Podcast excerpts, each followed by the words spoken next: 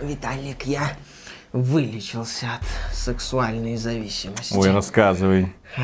И как докажешь? Вот игра, там на экране очень постоянно много тентаклей, но нет ни одной анимешной вайфу.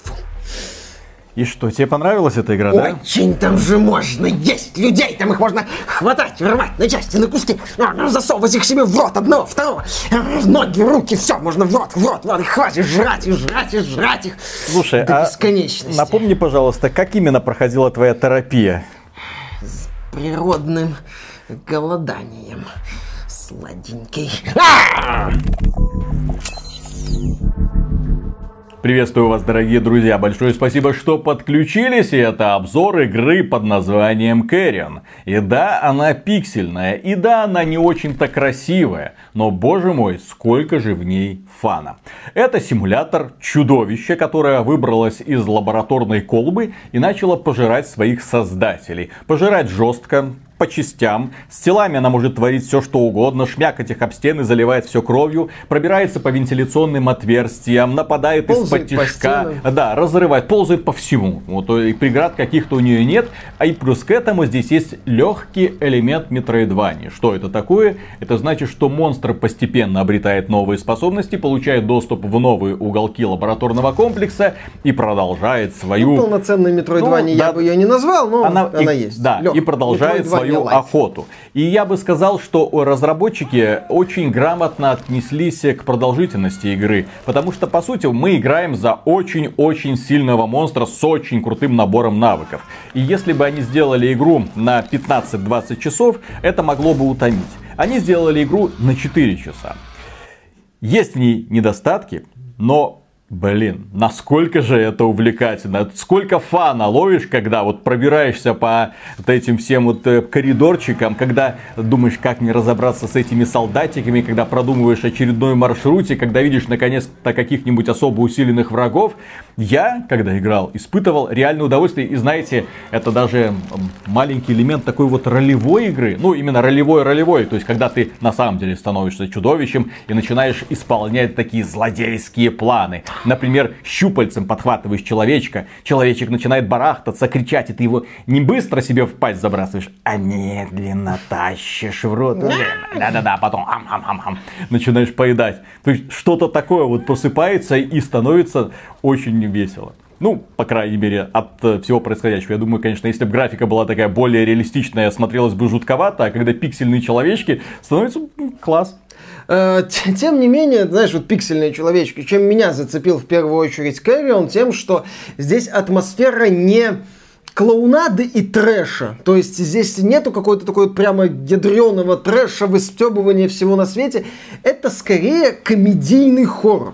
Э, Сами разработчики называют игру как бы хоррор наоборот, э, reverse horror, но именно это комедийный хоррор, это комедия.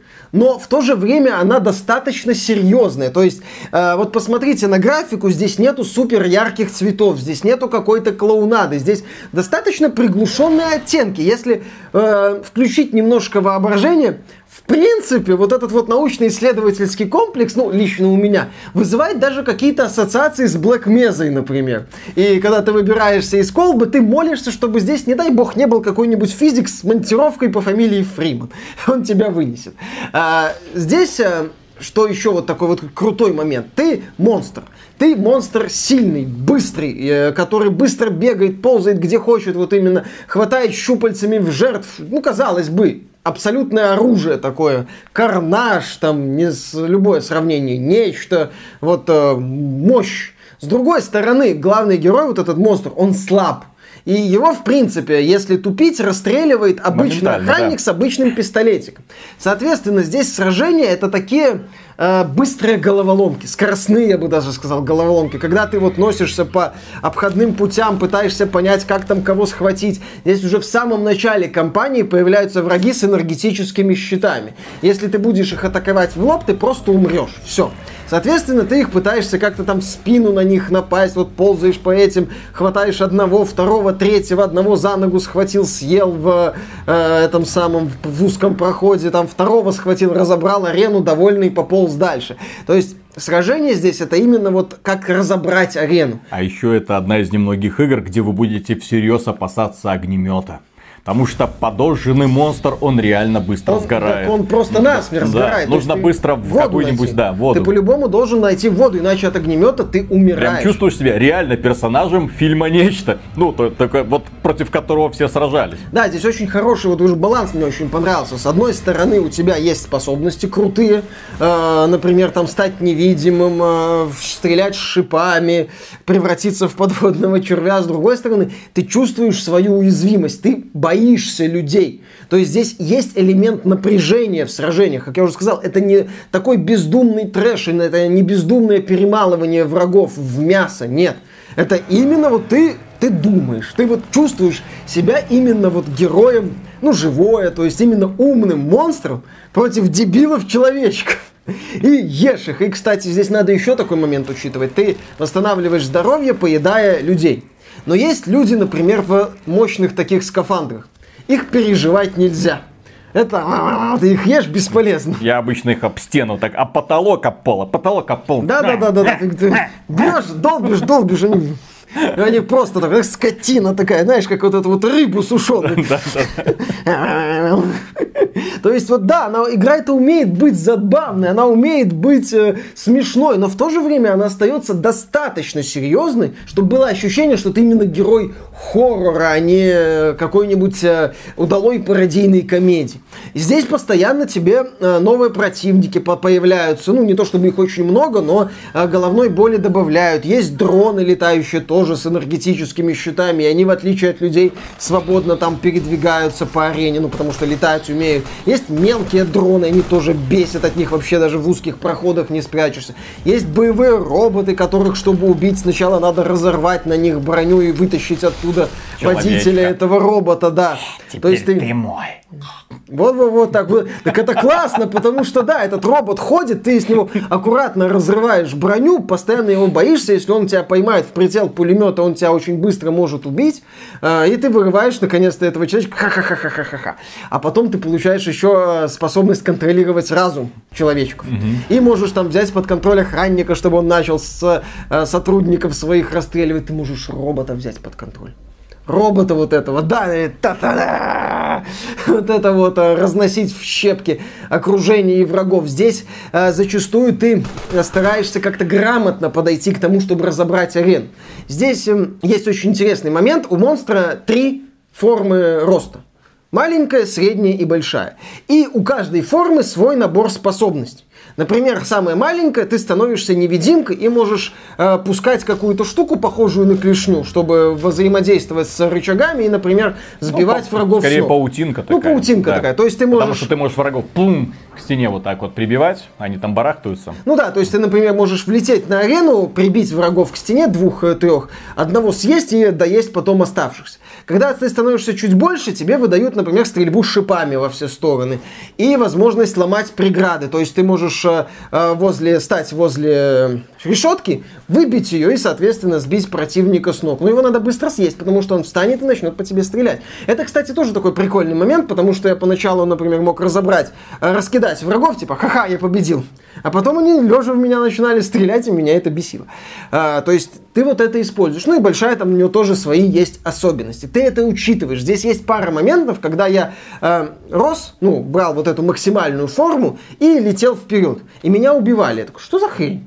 А потом оказалось, оказывалось, что можно было в определенной точке сбросить биомассу, стать меньше и аккуратно разобрать арену. То есть здесь сражения, они больше на мышление, чем на мгновенную реакцию. Ну, это и- они и на то, и на то, но мышление здесь, на мой взгляд, имеет э, далеко не последнее значение в битвах. Плюс, э, Здесь есть э, загадки на то, чтобы пройти дальше, там, э, дернуть один, второй, третий рычаг, открыть одну, вторую дверь, пройти там как-то мимо охранных систем, мимо лучей лазера, чтобы откры... оставался открытым проход. То есть загадки на взаимодействие с окружением есть, они несложные, они достаточно такие, э, решения их более-менее очевидны, и, в общем-то, ты идешь вперед, но используешь все способности, которые ты постепенно открываешь. Почему я не считаю эту игру Metroidvania в полном смысле слова? Несмотря на то, что здесь есть и мир взаимосвязанный, и, и способности ты открываешь постепенно. Во-первых, мир небольшой.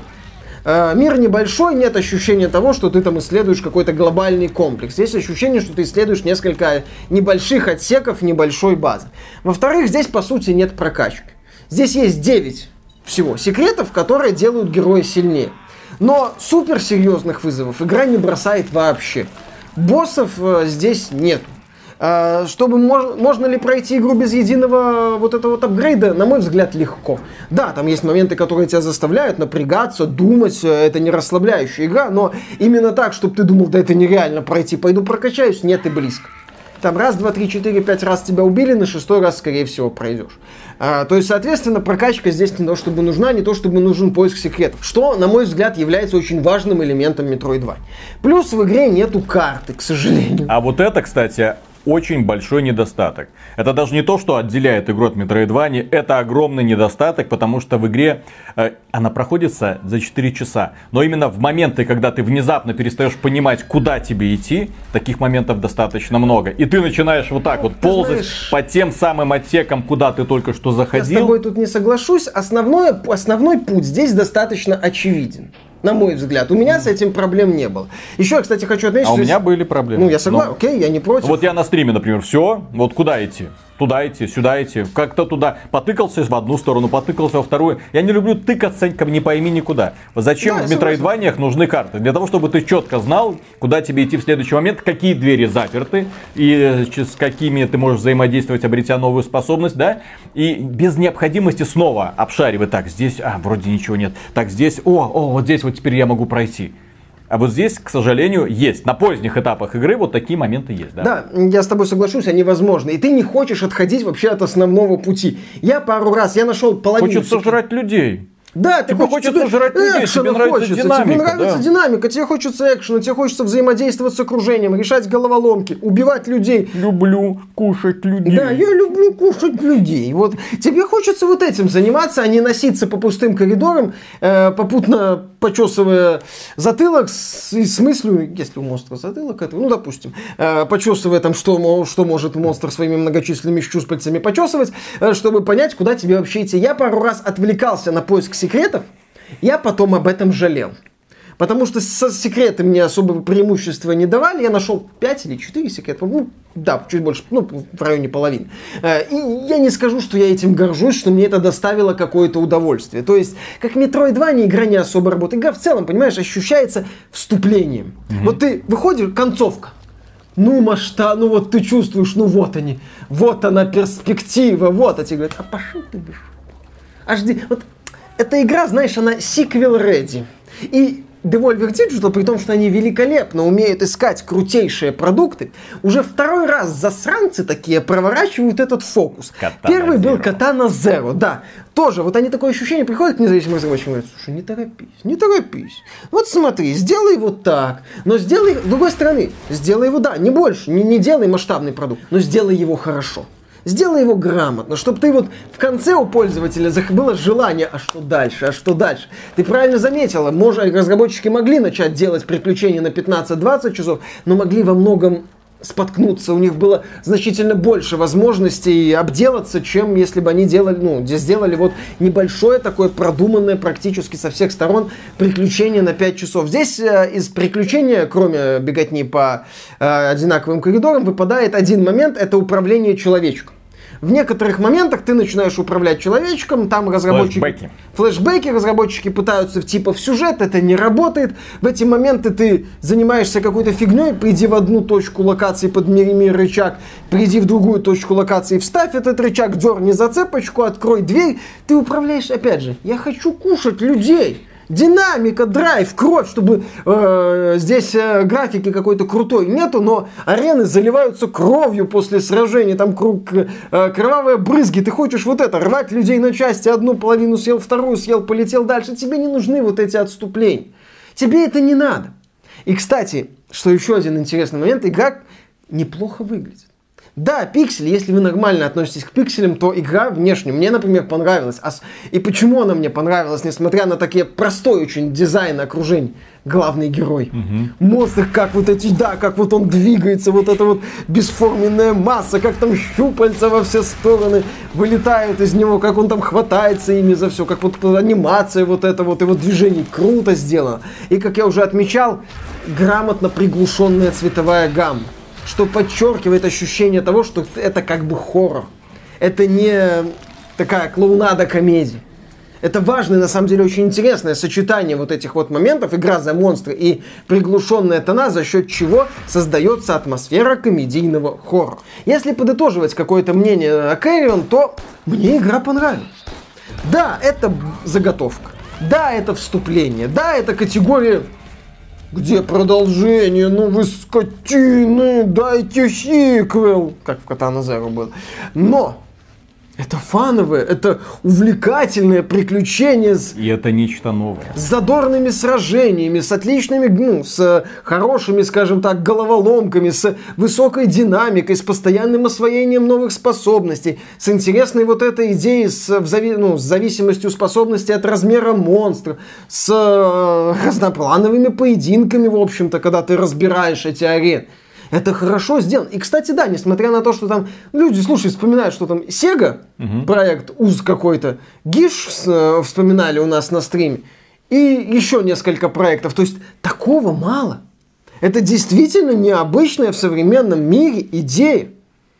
А, и это лишнее доказательство того, что если ты хочешь чего-то необычного, то тебе надо не в AAA сегмент идти, а в инди-сферу, где разработчик может сказать, хочу сделать э, игру про монстра с красными тентаклями и зубами. И ребята из Devolver Digital говорят, а делай. Отличная идея. Отличная идея, мы это издадим. Только не делай. И ведь какой простор для фантазии это на самом деле раскрывается. Если, допустим, разработчики будут делать игры не только про условных морских пехотинцев или просто людей с тяжелой судьбой какой-нибудь и сильных женщин, а именно вот вспомнят времена АВП-2 где люди вспомнят, например, что вау, три совершенно разных протагониста, два из которых монстры. Причем высокотехнологичный монстры такой прям. Зверь, который шастает по вот этим всем э, вентиляционным проходам и нападает исподтишка. Ну классно же! Почему сейчас так никто не делает? Я не понимаю. То есть огромное количество интересных идей, а рискованно, а где мы найдем аудиторию, а кому это будет интересно, а давайте не будем рисковать, идите вы в жопу, такие разработчики, Где дорожная говоря. карта? Да. да, кстати, вот ты прав. Ощущение от Кэрион иногда, когда ты ползаешь по вентиляции и клешней втаскиваешь э, врага в, к себе в рот, это ощущение, которое у меня было, играя в ВВП 2 от Monolith Productions. Да, это то самое ощущение игры за зверя. Беспощадного зверя, которому не нужна мотивация, ну, у него мотивация, понятно, свалить отсюда, которому не нужны какие-то моральные метания, которому не нужна повестка, угу. вот, который просто идет на свободу по трупам. Да, поэтому, если вам нравится вот такие необычные проекты, возьмите Кэвин. Она, самое главное, что в этой игре, она не надоест. Она адекватно продолжительна. Да. И, кстати, по поводу книг, потому что, ладно, всяких э, фильмов про инопланетных монстров достаточно много. Э, на стриме мы вспоминали, есть э, великолепный цикл Рудазова, писатель такой Яцхен называется. Там как раз про лабораторное чудовище, которое просыпается и начинает всех вокруг разносить. Круто написано, с юморочком, но по жести. Поэтому и, не, и несколько томов существует. Это я, честно говоря, не знаю других вот подобных примеров, когда авторы вот целенаправленно пишут, вот, когда главный герой это страшное чудовище, которое э, бегает и всех убивает. Прикольно. Причем у него еще там вкрапление э, этого самого Лавкрафтовщины. И в целом у него это есть дополнительный цикл, как где, который посвящается именно Ктулху, культу Ктулху, древним и прочим. Причем раскрытие очень такое хорошее. прям вплоть до апокалипсиса. Но это если уже сами захотите прочитать, это уже другой цикл под названием Архимага, который связан вместе с этим. В общем, однозначно рекомендую. Так что, дорогие друзья, на этом все. Большое спасибо за внимание. Если вам данное видео показалось полезным, можете поддержать его лайком. Подписывайтесь на канал, подписывайтесь на нас ВКонтакте, в Яндекс.Дзене, в Дискорде, в Стиме, в группе и в где Телеграме. еще? Телеграме. Да, конечно, все ссылочки в описании, конечно. Ну и если вам нравится то, что мы делаем, добро пожаловать к нам на Patreon. Мы за поддержку говорим огромное спасибо всегда. Ну и, конечно, если вам не совсем подходит Patreon, то можно пройти в ВКонтакте, стать донором. Донером. Доном. Донатиком. Донатик. Да. Пока. Пока. Тентакли. Слушай, кстати, Тентакли. У меня вопрос. Почему на самом деле так мало выходит игр, где ты играешь за монстра? Ну, За прям за злодея? реального монстра. Ну, не за злодея, За монстра. за злодея, а именно за монстра. Это ж какой простор для фантазии. Ты можешь технически изобрести любого протагониста. Да. С самыми разными способностями. И многие люди отмечают, что, к примеру, одна из лучших частей АВП-2 это когда ты играешь за чужого. Да. Прям вот вообще вот это по канализациям лазишь, вот это такой Да, стелс да, да, да, да. обратного формата. Когда ты играешь за чудовище, почему таких игр нету? Вот здесь показали, блин, а работает. Да. Особенно если так это интересно и преобразить. Legacy of Kain офигенно работала, когда ты за вампира играешь. Прям Да. настоящего, который вот так вот относится к людям, знаешь, как просто как «О, Хелс».